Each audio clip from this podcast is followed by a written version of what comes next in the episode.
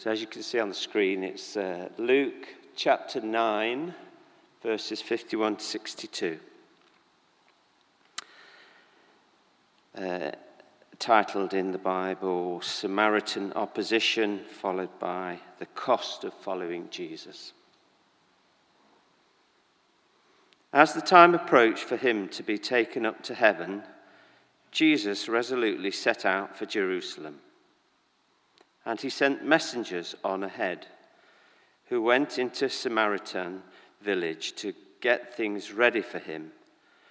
But the people there did not welcome him because he was heading for Jerusalem. When the disciples, James and John, saw this, they asked, Lord, do you want us to call fire down from heaven to destroy them? But Jesus turned and rebuked them. Then he and his disciples went to another village. As they were walking along the road, a man said to him, I will follow you wherever you go. Jesus replied, Foxes have dens and birds have nests, but the Son of Man has nowhere to lay his head. He said to another man, Follow me. But he replied, Lord, first let me go and bury my father. Jesus said to him, Let the dead bury their own dead, but you go and proclaim the kingdom of God. Still, another said, I will follow you, Lord, but first let me go back and say goodbye to my family. Jesus replied, No one who puts a hand to the plough and looks back is fit for service in the kingdom of God. This is the word of the Lord. Just pray for John today. Lord, we thank you for John. We thank you that uh, he's blessed us with his presence this morning and he's blessed us at this church. And we just ask, Lord, that you fill him with your spirit and that he gives a good one. Thank you. Amen. Amen. Thanks, Dominic. Good morning, everyone. Good morning, everyone. It's great, it is great to be with you. Whether you determine it a blessing or not, we'll see in a few moments' time. Um, it's really good to be with you. And um, uh, I was chatting with my uh, son and his friend in the car. I was picking them up from um, a youth event that they'd been at down in London yesterday. And I picked them up as the dutiful father, and I, uh, you know, uh, chatted to them about their day and all the rest. What have you been doing today, Dad? I said, well, I've been finishing off my sermon. And his friend piped up and said, um, oh, what passage is it? I thought, oh, this is, this is good. They want more. They've been, you know, having a great time uh, with Jesus down in London. They were at a Christian conference thing. And I said, um, well, I told him the passage, which, because I've sat with it for a while, I know quite a lot of it um, by heart, especially this bit about the cost of discipleship. And uh, his friend, when I told him and read out the bits and explained to him about the cost of discipleship, he said, It's going to be hard to put a positive spin on that, isn't it? And I thought, out of the mouth of a 15 year old boy, there is some truth in that. I might actually explain a bit of why I've struggled and wrestled and reread and reread this passage because I want it to say something that it doesn't say. I want it, as Steve said, it doesn't say what you want it to say. It's a bit frustrating, isn't it, John? Yeah, so yeah, it is frustrating because it says something that is quite challenging, doesn't it? It says something that is quite challenging. I was going to, at the start of this week, call it Journeying with Jesus. I thought that sounded so nice.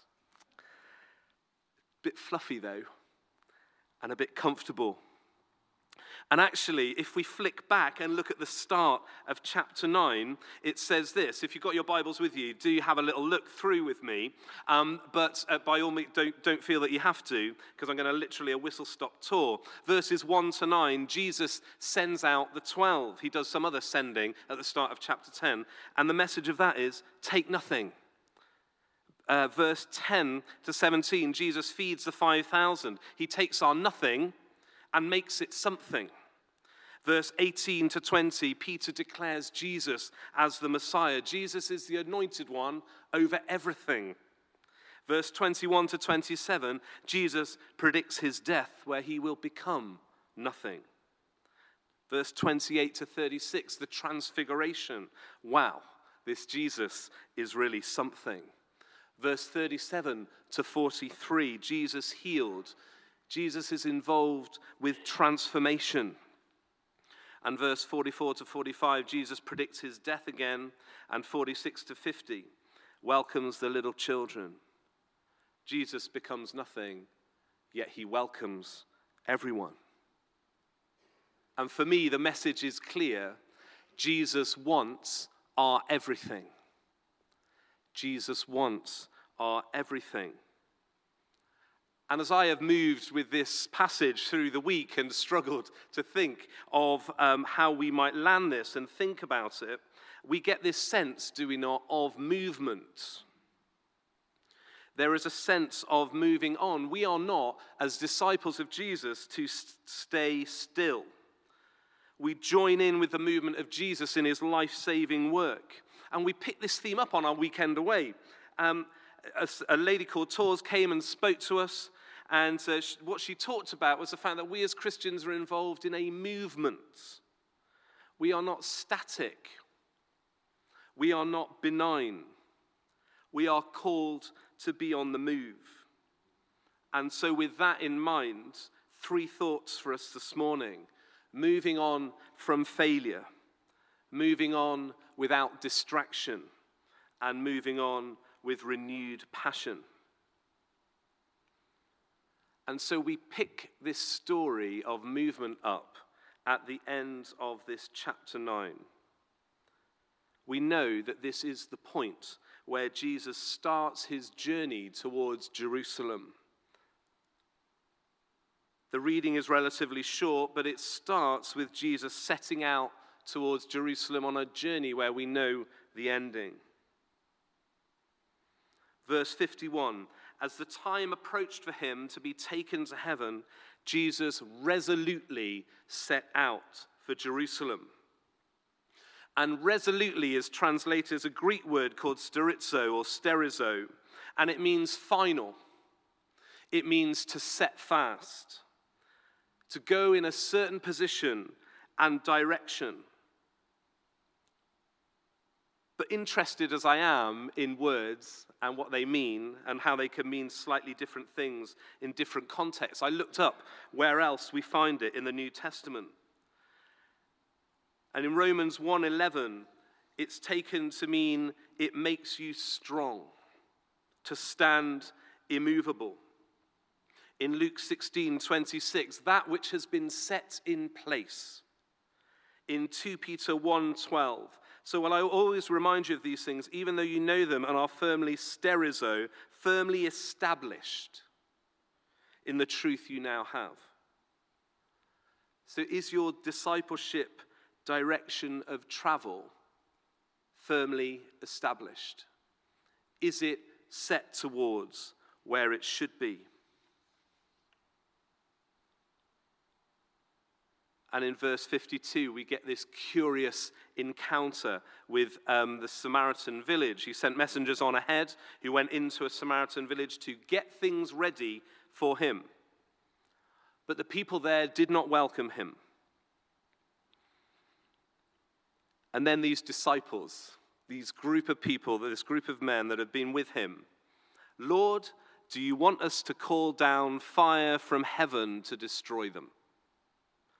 I mean, it's the only logical response, isn't it? When you meet a bit of opposition, we call down fire to destroy. And then I found myself thinking, I may not have used those words, but I might well have wanted ill for my enemies.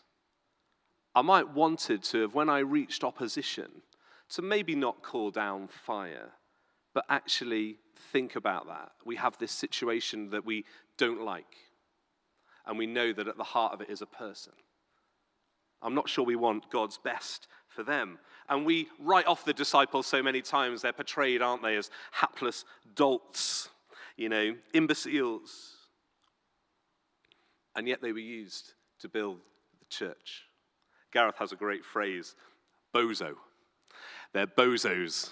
And uh, he talks about the disciples. He doesn't talk about the disciples, but G- the, the New Testament often refers to these disciples as people that don't understand what's going on.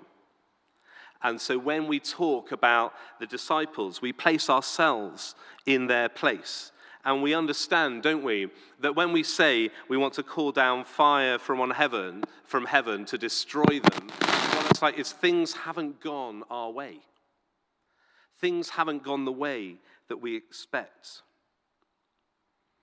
But what I love about this is that Jesus turns and rebukes them, but then this verse 56 says, Then he and his disciples went to another village. And it sounds quite innocuous. Then he and his disciples went to another village. They just move on. They have this failure, this experience, this challenge, but they don't dwell in the failure. Oh, well, God must be out to get me.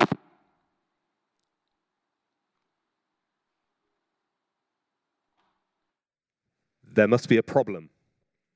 The problem might be me. Let me just have a drink. Apologies for the sound, just turn that away. And some of us, and I genuinely sense this, and it was Tuesday this week when this came to me, that some of us are stuck in that village. Some of us are stuck with our fears and our failures, and we can't move on. Some of us struggle. We're in verse 54 or we're in verse 55, and we haven't quite got to verse 56. And he and his disciples went to another village. We don't make mistakes, our defining characteristics.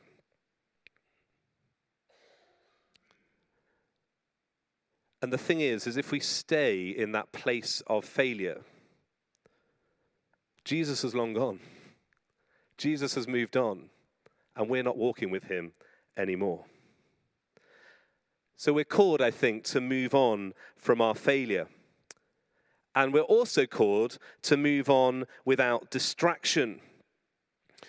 Verse 57 As they were walking along the road, a man said to him, I will follow you wherever you go. Sounds like great disciple, sounds like a great follower.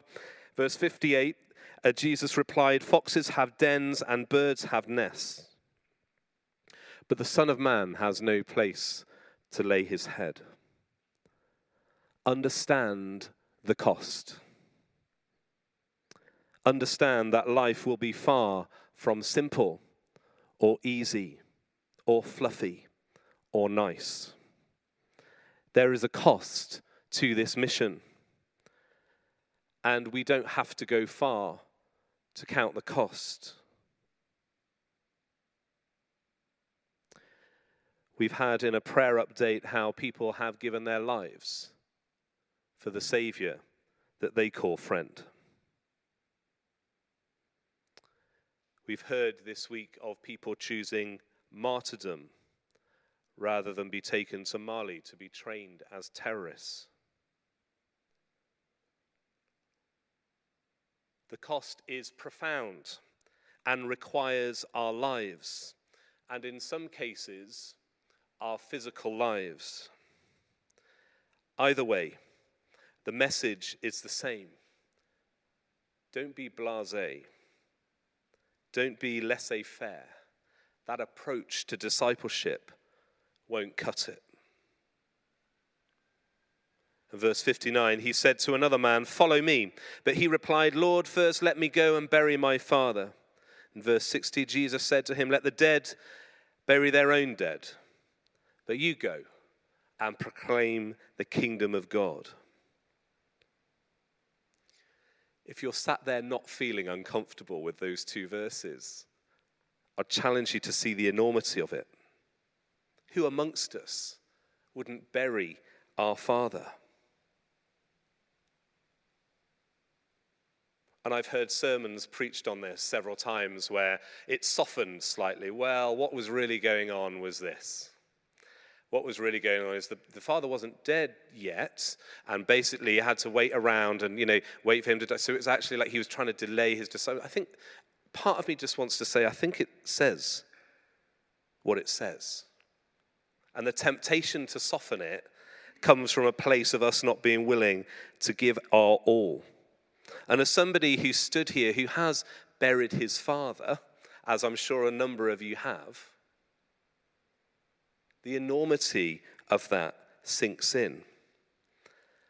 But I don't think that Jesus is anti funeral. I don't think that Jesus is calling us not to bury our relatives. I don't think he's anti grief. I do think he's anti excuse. And this is the first of two, but first in this passage.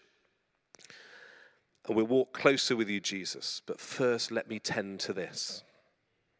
I'll be your best disciple ever, Jesus, but I just need to sort this out. The hymn wouldn't sound quite the same if we sang, I surrender some, would it? I surrender some. Some to Jesus, I surrender. It wouldn't sound quite right. Verse 61 Still another said, I will follow you, Lord, but first let me go back and say goodbye to my family. And Jesus replied, No one who puts a hand to the plow and looks back is fit for service in the kingdom of God. And the message of these interactions, I think, is this don't give Jesus the leftovers. Don't give Jesus the leftovers. Instead of, but first, it's first choose me. And there is something about following Jesus that has been reduced to squeezing him in when we feel we have the time. We want Jesus as a companion, but not a challenge. We want his friendship, but not necessarily to follow and all that that means, especially if we go into difficult places. Although some of us, we do cling to Jesus in times of difficulty, but we also love Jesus when things are going well. But in the relatively normal experience of our day to day lives, we aren't really too fussed. We can have a discipleship a mile wide and an inch deep. But I wonder is our discipleship evident in our lives in each and every area, our relationships?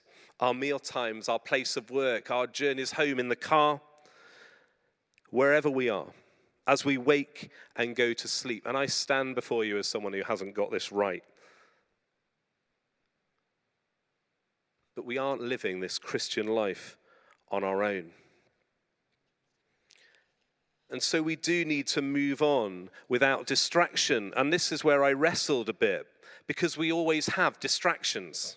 We always have things that come into our lives that take us away from the main thing. There are the distractions we create, and there are distractions that we have no choice over. Either way, we come back to a God who wants to be in relationship with us. I think the challenge is to keep these distractions in their proper place. Is Christ our constant companion, even with the distractions? We don't want to give Jesus our leftovers. And so we move on from failure quickly and resolutely. We move on from distractions resolutely. We move on with renewed passion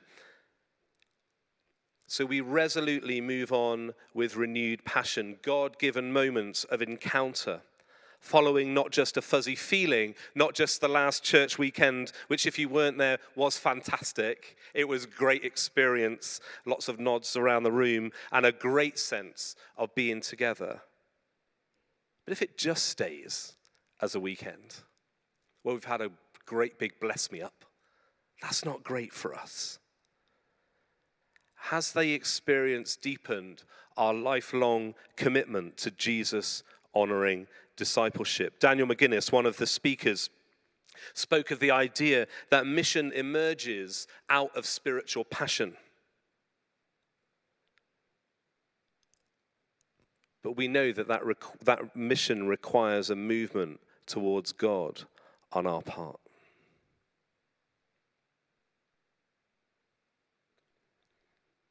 How are we following Jesus? Have we invited him to every aspect of our lives? Have we taken up and taken seriously this invitation to take nothing but bring everything? To take nothing and yet bring everything. There is a lot of talk these days about leadership. If you were to look on Amazon and um, see the different book titles that there are on leadership, you could buy Leadership Plain and Simple. You could buy the little book of big management theories. You could even buy the humbly entitled Leaders Eat Last, which sounds really quite nice until you sort of read the strapline, which implies that it's about manipulating people. Um, then you've got Turn the Ship Around, a true story of turning followers into leaders. How to lead smart people intrigued me. I wonder, I wonder whether or not I was one of those. Lots of stuff on leadership, not a massive amount on followership. And, you know, for those of us that are called to lead in whatever area, our leadership needs to come from a renewed followership. And so the challenge is can we move on together with renewed passion, without distraction, move on from our failures into ever increasing close discipleship with Jesus? Our prayer is that we increase our followership potential and that we strengthen our followership in Him? Is our face set towards our goal? Is it established? Is it set fast? Is it focused? Because we are called to take nothing, but bring everything.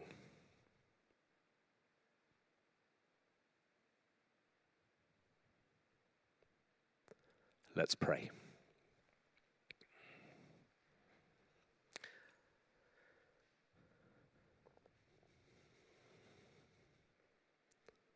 I wrote this prayer in my journal on um, Wednesday or Thursday this week, and I just thought it would be helpful for us, so let's see. Lord, who knows what today will bring? Let alone the mystery of this week, this month, or this year. I pray that we will not be distracted from you. I will not allow petty thoughts and tasks take away from you. Life is full of distractions. Help us be distracted by you. Captivate us, shape us, use us. Lord, bring about your renewal and transformation in our lives. By your Holy Spirit's power, would you come down on us now so that we are consumed by you? Hold each thought captive, hold each step surrendered. Hold us as your servants in the palm of your hand, and never let us go. Amen.